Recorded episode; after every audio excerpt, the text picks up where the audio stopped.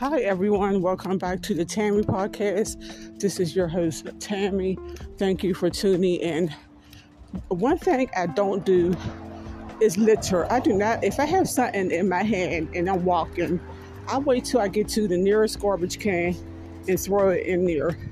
I just hate when I see people just lazily or nastily, just not nastily ain't even the word, but just being, you know, lazy, dirty, and just throwing stuff on the ground or throwing stuff out their car window.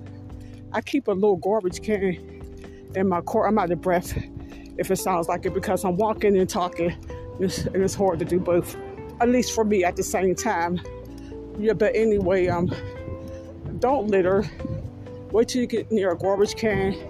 Put it in a garbage can my son had threw something on the ground one day and someone seen him they yelled at him and like don't litter.